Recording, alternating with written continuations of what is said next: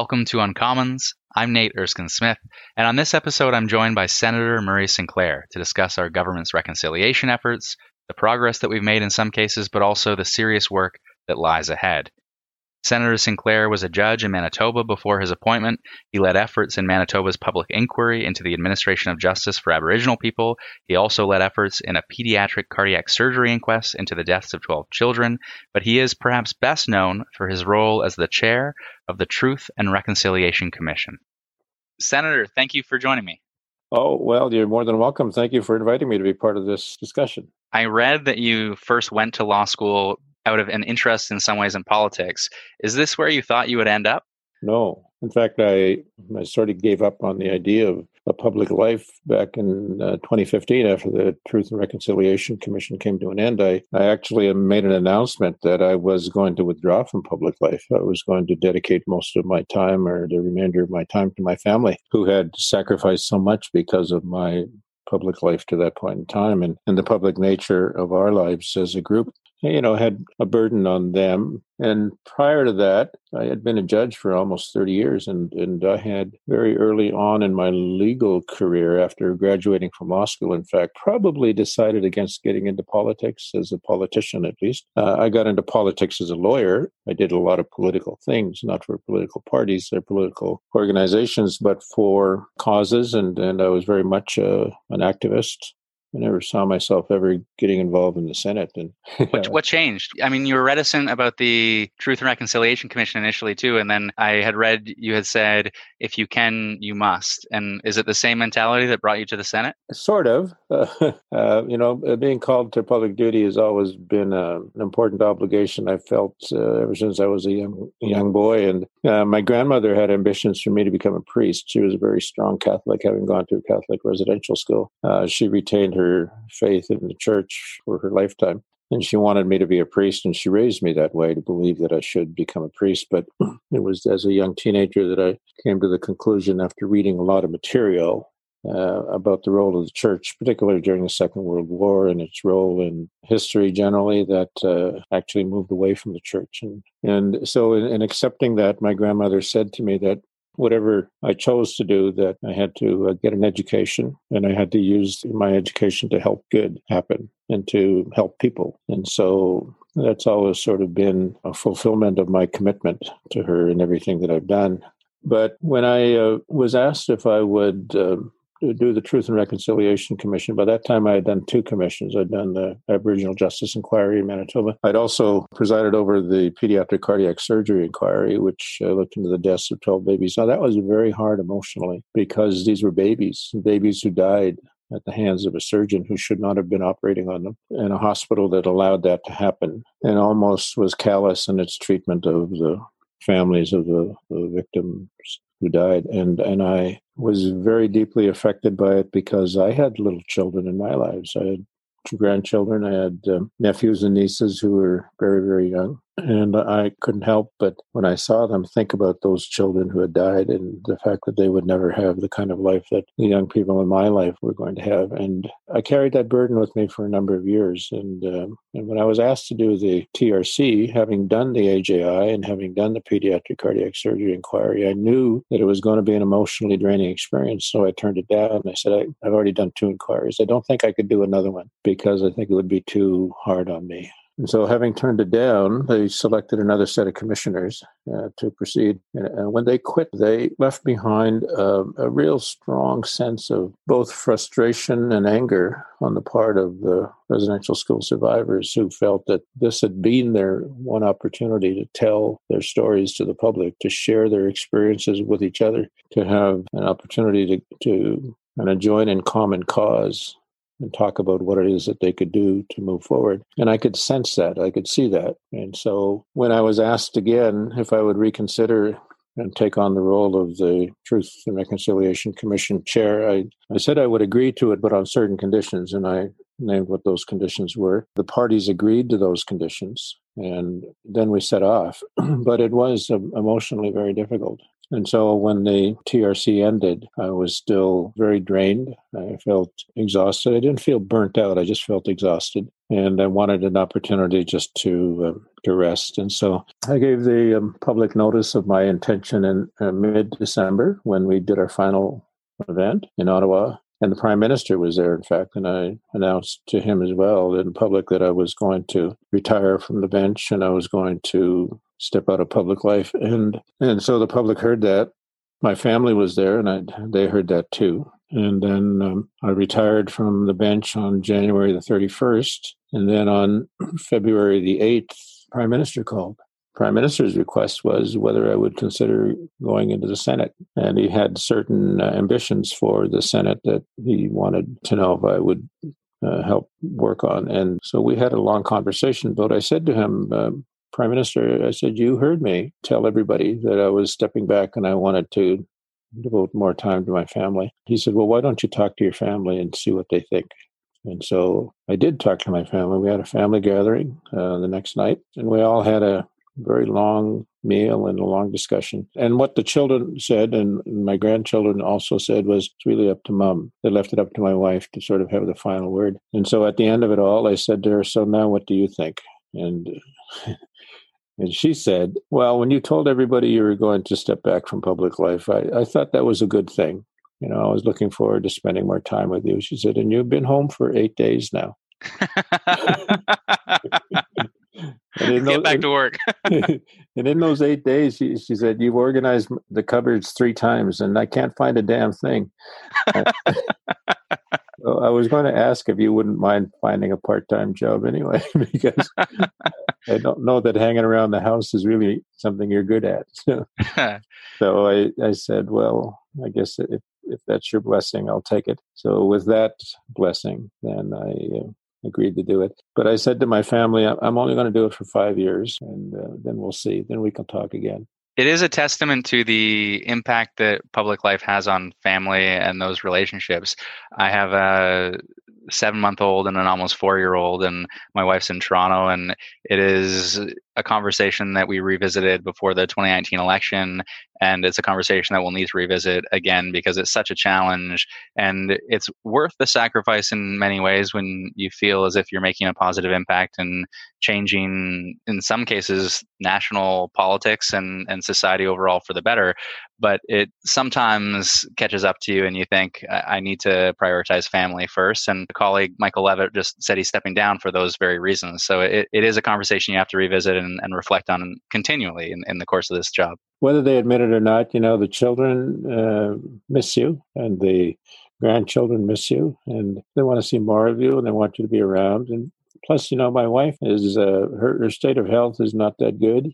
And uh, being around to be able to support her and help her is important to me. It's important to the children to know that she's well provided for. It's important to her to feel secure. So, and I feel that more and more each day. And uh, I stayed home a lot. I think we found a sense of comfort about my being around that and providing her with that assistance and, and providing uh, support as well to uh, other members of our family. You weren't but rearranging I, the covers so very much. no, I stopped doing that. I learned uh, my role. Uh, and my role basically was just to do what I'm told. well, it would be a loss, I would say, if you hadn't accepted the position in the Senate, it would be a loss certainly whenever you step away from from this job. I wish that I had received a greater education on reconciliation in the course of growing up and getting more involved in politics. I found the TRC report overwhelming in some ways. And I can't imagine having been someone who presided over those hearings and listened to all of that testimony because just reading the report, there's a weight to it and a heaviness to the information that even as a reader you're taking in. And the calls to action are also very clear. And as a parliamentarian, it becomes a document against which I can help to then judge government action, federal, provincial, and your proximity to government decision making now in the Senate and having presided over the Truth and Reconciliation Commission and issued those calls to action. I wonder what you would like to see going forward that you haven't seen to date and faster progress, certainly, but are there particular areas, if you were in the shoes of the Indigenous Services Minister or in Carolyn Bennett's role or the Finance Minister's role, if you would shape policy differently than we're currently shaping it? Yeah, I think I would not hesitate to act more quickly, more forcefully than uh, than I see happening. One of the missing links in the whole process of the reconciliation initiative in the party government has been the failure to uh, bring uh, middle and senior management and the bureaucracy on board, basically to re-educate the important decision makers within government to ensure that they not only understand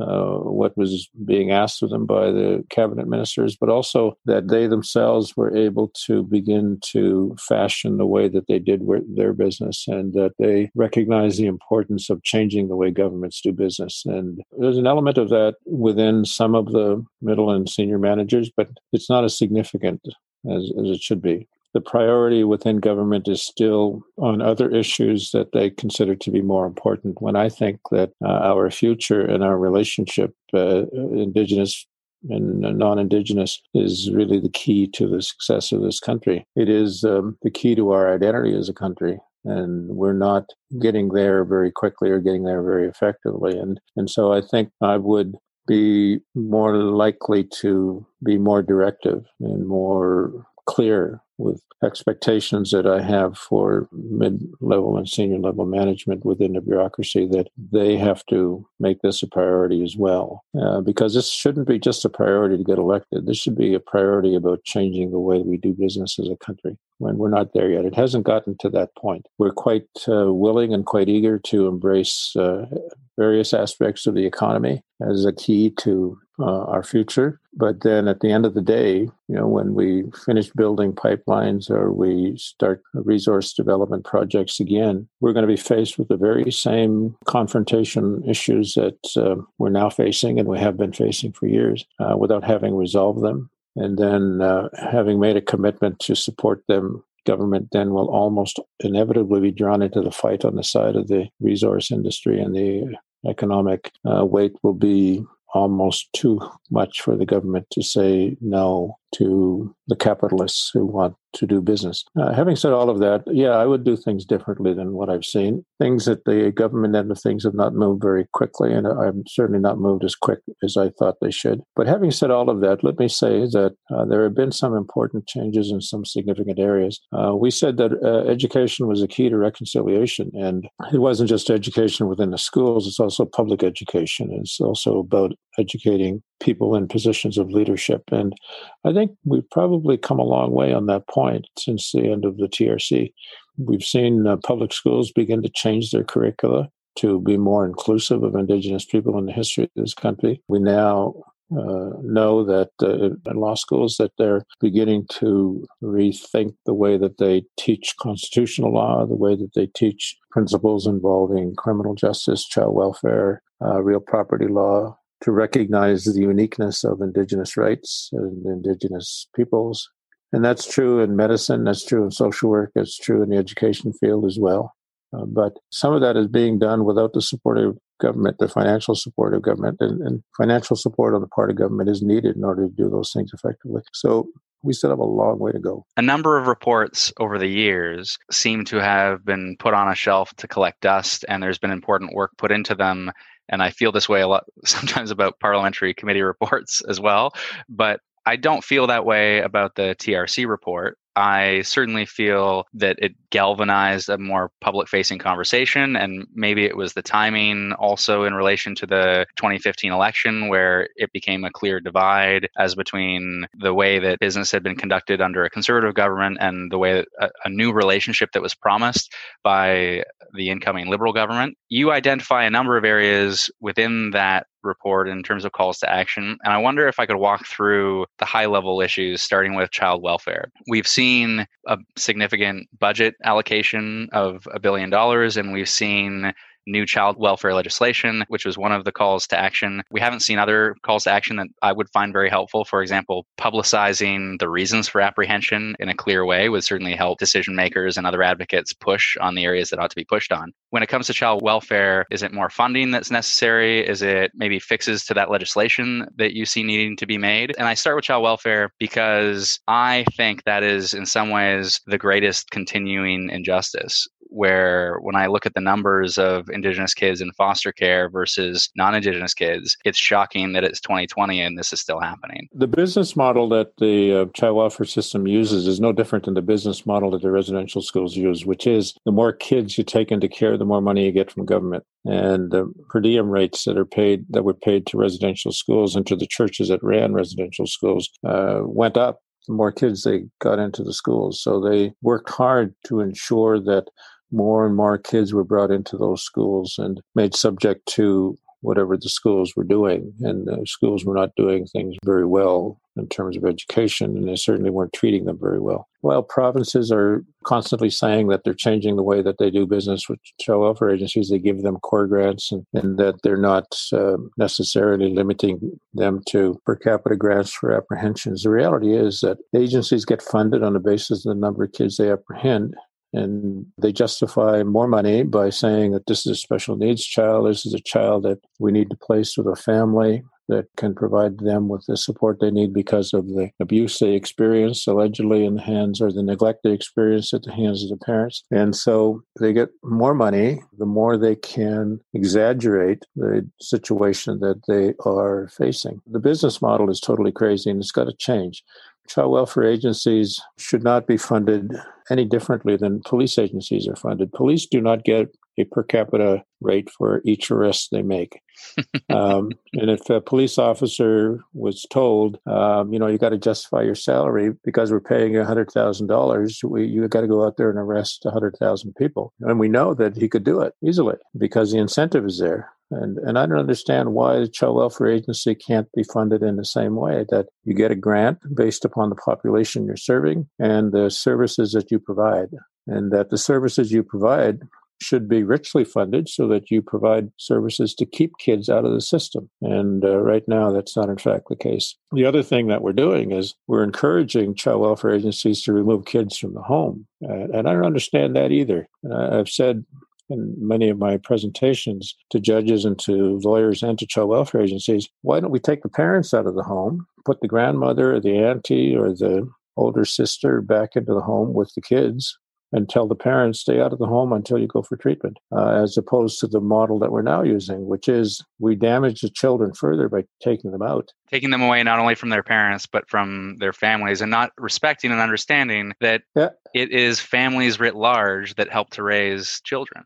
Every child that gets taken out of a home thinks that they're guilty of doing something wrong and they don't know what the heck it is. I was doing an interview the other day with a, um, a newspaper and they said, well, you know, like, what's the real issue here? And I said, well, if you're an Indigenous child in Canada, you are 12 times more likely to have agencies of the state intervene in your life than if you're a non-indigenous kid. So you are more likely to have a child welfare worker come and check your house. You're more likely to have a police officer come by your house looking for somebody, even if they're not even connected to you. You are more likely to be stopped in the street. If you're a kid, you're more likely to have your uh, street games busted up. You're more likely to have complaints made against you. You're more likely to be confronted by store owners who calls their security to check you out before you leave the store because they think you're shoplifting. So, as a child growing up, as an Indigenous child growing up, you are 12 times more likely to experience those kinds of confrontations than a non Indigenous kid is,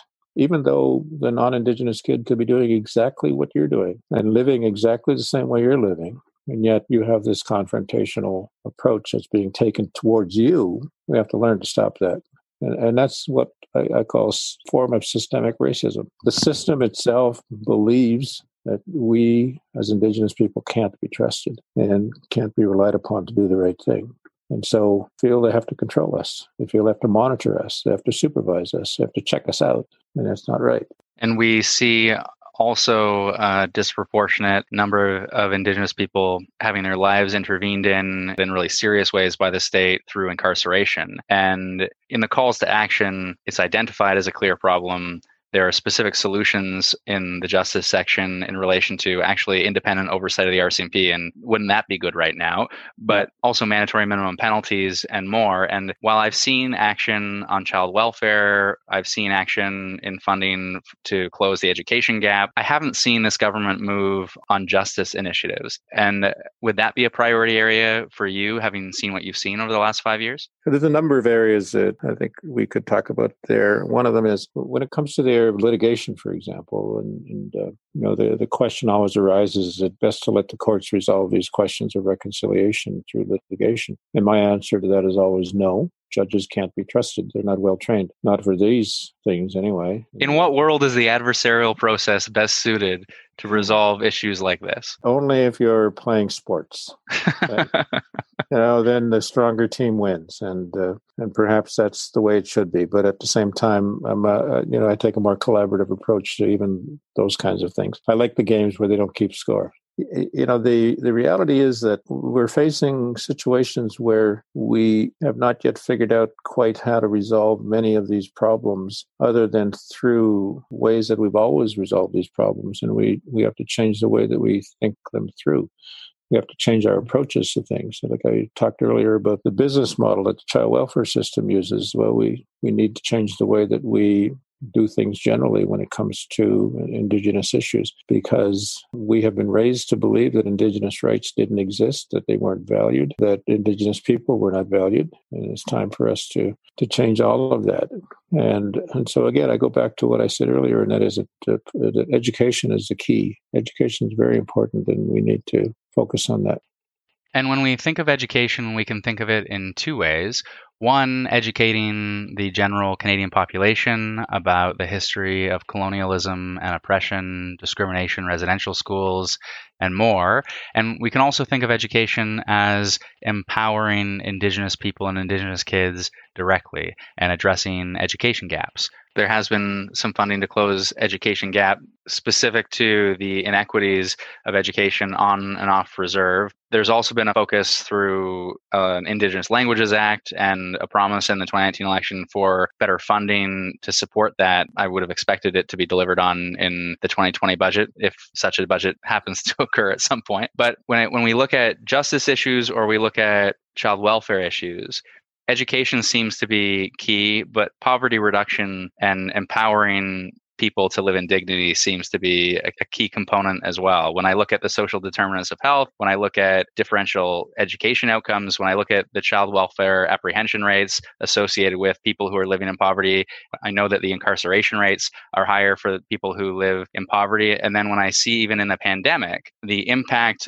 of COVID 19 itself, and you look at the map, at least in Toronto, you look at the map of people of color and you look at the map of poverty and you look at the map of where COVID's affected folks, and they're the same maps. Yeah. And I wonder to what extent the federal government should step in in a more serious way. And it wouldn't only address poverty for Indigenous people, it would address pro- poverty writ large. But because we see a disproportionate impact on poverty and then negative outcomes down the line, if, a, if an earlier intervention through, yes, education, but also through poverty reduction, ought to be an area of focus as well. Yeah, you're right. The uh, social determinants uh, aspect is very important. When you look at the TRC calls to action, the first two dozen calls to action are about the immediate needs of Indigenous people, and and that we have to focus on those.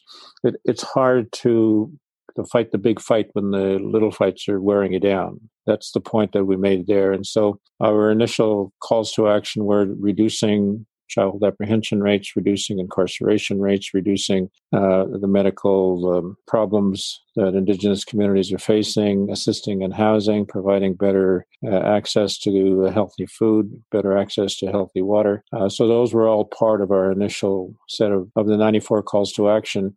They're probably the first 24 or 25 uh, calls to action because we said that these are key. This is this is where what we have to do first before we can start talking about the other things. So we need to concentrate on that and we need to see the importance of that. But I also think that we often fail in, in our approach by failing to recognize that we have uh, so much more to do uh, when it comes to the larger issues that we haven't even begun to touch on yet. And so uh, I agree with you that you know when we look at the budget, for example, that we government will tell us that they're spending a significant amount of money on a per capita basis on Indigenous people. We had um, an analysis done of the government's reaction to the pandemic was really interesting. When you look at the the per capita amount that the government has spent on the, the pandemic, uh, and you ask yourselves how much they spend on a per capita basis to uh, reduce the death rates of Indigenous people prior to the pandemic, uh, the amount is incredibly small the difference is significant because when it affects non Indigenous people, the government can come up with billions and billions of dollars. When it affects Indigenous people, they can't come up with more than a couple of hundred million.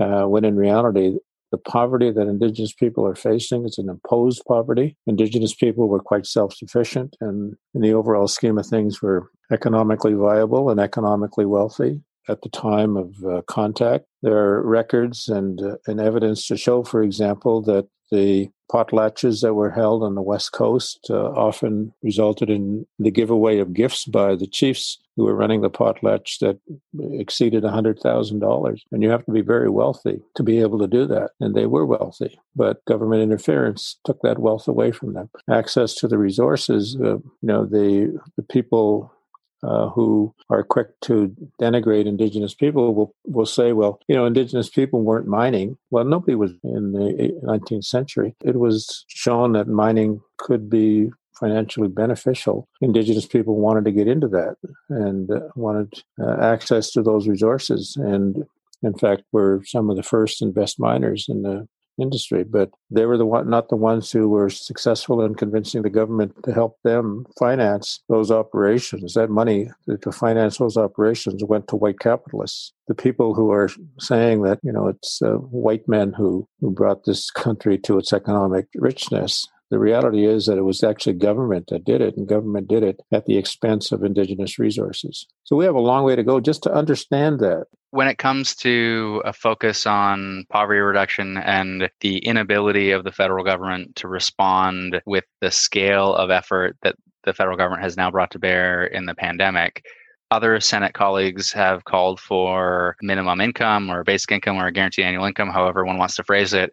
Is that a solution to address poverty writ large, including poverty in, in indigenous communities, that you would support, or you would point instead to investments through housing or otherwise? Well, I, I, would support a guaranteed basic income for families. I don't think there's any anything wrong in principle about that. But I think I would also support a greater equalization of payments with regard to Indigenous communities. Right now, we are giving huge amounts of money to provinces as equalization payments to allow them to uh, keep their economies on on the rise, and we give nothing in the way of equalization payments to Indigenous communities. And hmm. we should we should be doing that because Indigenous communities are not participants uh, and are not allowed to participate in the provincial economies on the same basis as municipalities, for example. And so that money that's going to the provinces is not benefiting Indigenous people at all. When we talk about uh, equity and fairness and, and how we are making decisions in this country, we fail to recognize that inherent in our approach is the fact that we are systematically racist and acting in a racist way towards Indigenous people without even realizing it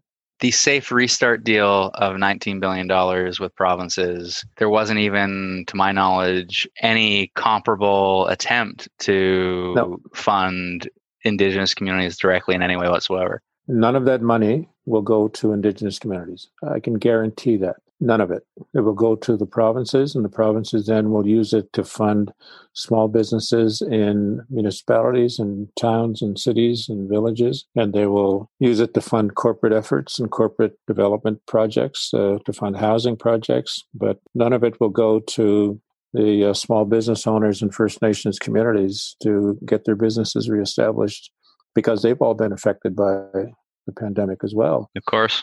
Uh, they had to shut down their gas stations. They had to shut down their um, grocery stores. They had to shut down their means of transportation, the taxi businesses, uh, transport businesses that they ran for their communities. Um, they couldn't do any of that, and they're not going to get any of that money. And when it comes to governance challenges, in the sense of the government as a federal government not dealing in a nation to nation way, perhaps with with indigenous communities, if we were dealing in a nation to nation way, there would be funding directly for communities through a safe restart deal, potentially with with indigenous communities. How much a part of the solution is a piece of legislation like implementing UNDRIP. Is that going to be transformative or is that going to, in some ways, codify what we already do, but move the needle a little bit further? I don't want to be dismissive of the importance of UNDRIP and the importance of recognizing the, the role that UNDRIP can play. But I was asked at a, at a a gathering one time about why is uh, recognizing UNDRIP important? And I said, well, actually, UNDRIP itself, you, you can't legislate it federally. You can't make UNDRIP applicable to provincial laws and provincial jurisdictions. So there has to be more effort made to involve provinces in the implementation of the principles of UNDRIP. What we re- called for in the calls to action was that all of the entities to the uh, future of reconciliation of provinces, the federal government, the churches, institutions of society, the corporate environment should be utilizing the principles in UNDRIP as the basis for their discussions around reconciliation. It, it, was not one of our calls to action to say that you should all pass UNDRIP laws, because I don't think it's going to be effective, because the legislation will be so watered down it'll be almost ineffective. What we run the risk of doing, and what I what I could see happening easily, is that we could be turning UNDRIP into nothing more significant than a happy birthday song, and we can't do that. Turn it into a, a political campaign rather than serious political action. Just turn it into a uh, look what we have done. Hallelujah. When you speak about the funding that could flow to Indigenous communities, I wonder in these conversations and the reconciliation conversation, even more broadly, when it comes to federal funding, how we ought to consider on reserve and off reserve Indigenous peoples. In Ontario, I've seen numbers over 80% of Indigenous people live off reserve. And it's not to say there isn't some connection to the communities on reserve, but that they live a good majority of their lives in urban centers. And I don't see significant funding for urban indigenous communities. I don't see an urban indigenous housing strategy. I've seen a little bit of funding in this pandemic targeted to urban indigenous populations, but it's a very small piece of the overall puzzle. In your view, how can we best support and push for action in supporting urban indigenous communities? Well, I think we have to have a very serious discussion with the um, indigenous organizations at this point in time, the First Nations and Métis and the Inuit groups that are recognized about what their uh, interest level and where their interest level lies with regard to uh, representing and, and taking up the cause of those indigenous peoples who don't reside within their communities. And for the most part, we have to recognize that there will initially be a claim that they represent all Indigenous people and uh, they'll want that. But with the um, Daniels decision regarding the Metis and with the amendments to the provisions of, on uh, status in the Indian Act. The reality is that more and more Indigenous people off reserve are going to have some legal status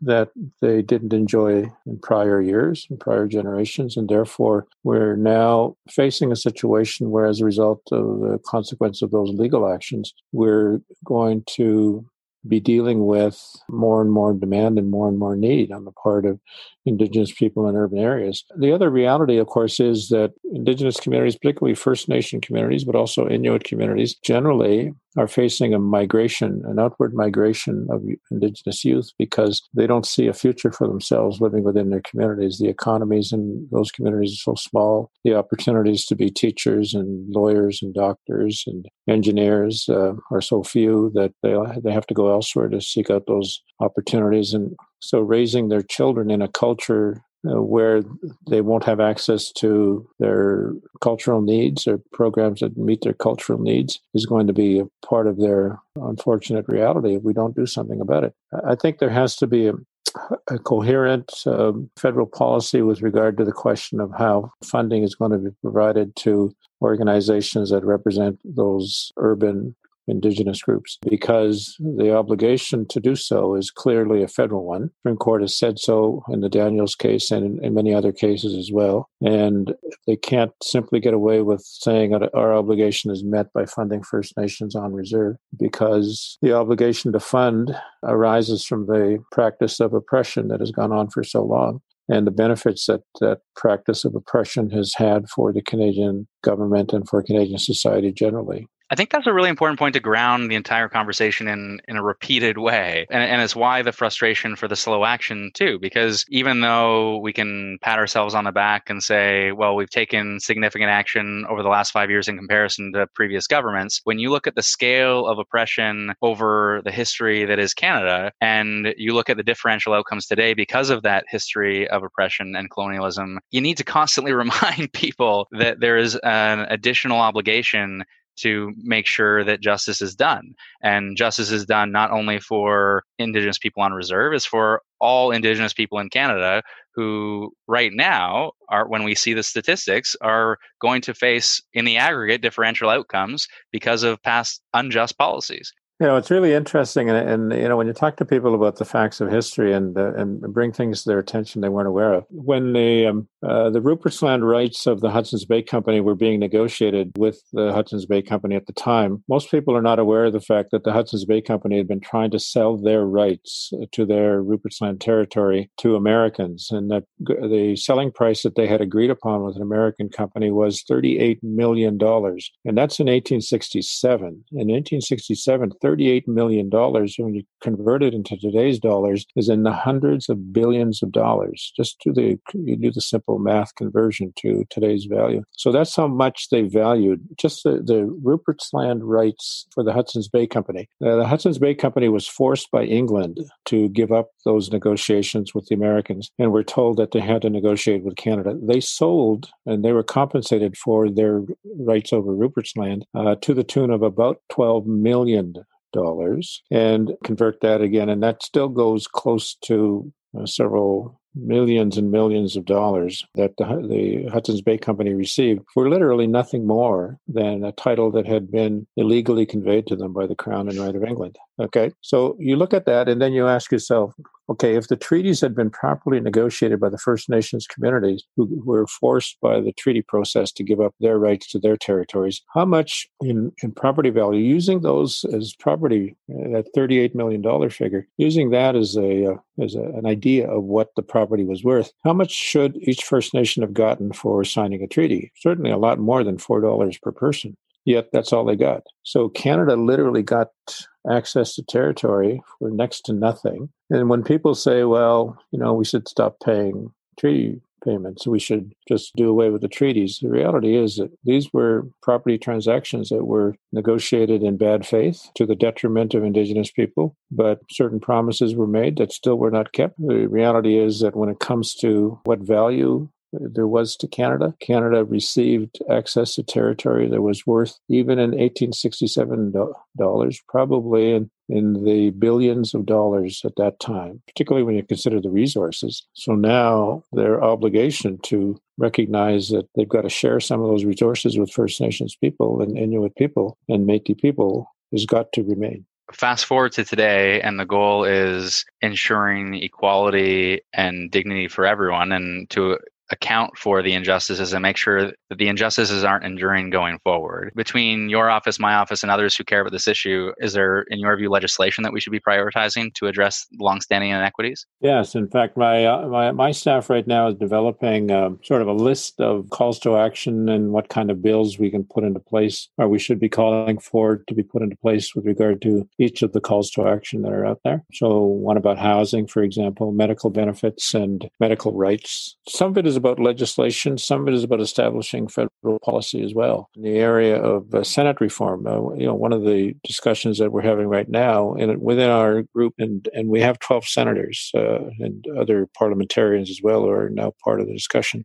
The indigenous parliamentarians are talking about the question of whether we should have a guaranteed number of Senate seats, a guaranteed number of seats in the House of Commons to ensure that there is always a presence within Parliament to be able to bring voice to the analysis that will have to be done and should be done with regard to every bill to ensure that it properly deals with and does not inadvertently or otherwise limit the rights of Indigenous people. And we don't have that kind of analysis right now, and we need that kind of analysis. And on the question of funding, we've seen an increase in federal funding on issues related to reconciliation, but you make the right point, which is slower than you'd like to see. And when you compare it to the pandemic response, it pales in comparison. And when we look at the broader conversation about building back better or recovery efforts, however one wants to frame it, there have been calls for a green recovery, there have been calls for childcare, there have been calls for long term care reform and funding to ensure people can retire in dignity wherever they live. If we can't address longstanding injustices associated with colonialism now in the course of this recovery, if not now, when? And do you have a sense of the dollar figure that would be required to call on the federal government to invest in indigenous communities, both on reserve and off reserve? I do not. It's not through lack of effort. You know, the numbers are all over the wall because uh, they're very speculative about you know when things will happen and how things will happen and what the nature of the resistance will be and how we're going to deal with that. So I would say that we still have a long way to go before we can even begin to talk about numbers. But it's the principles that I think we need to begin to focus on that are important. And and I would say that we're we haven't even had that conversation. So it's too early right now to start talking about numbers. The last thing I wanted to uh, to note was only your advocacy for S203, which was a bill to end the captivity of cetaceans. And you gave, I think, in parliamentary history, one of the more powerful accounts of animals and why we ought to treat animals with compassion and respect because they are sentient. And so I just wanted to thank you for that. Well, Thank you very much. And uh, it hasn't ended there, incidentally, because now I'm going after the zoos. okay, that, well, you you you say you say where and when, and I'll be there to support you. Absolutely good. I'll call upon you because uh, all animals being held in captivity, unless it's for an essential medical reason or valid research reason, shouldn't be held in captivity just for display. Senator, I really appreciate your time and appreciate all of your advocacy my my mom says hi. She likes you more than I do, even. And uh, and uh, with that, I, I, I, you know I look forward to working with you going forward. Okay, so the real question is: Does your mom like me more than she likes you? So you that that, that I, she might. I'm not sure. You've certainly accomplished more that she likes than I have. All right, say hi to your mom for me. Thank you. I definitely will. Take care. Thanks for joining us on another episode of Uncommons. Remember to subscribe at uncommons.ca for future episodes and recommend future guests and topics on social media at BEYNate.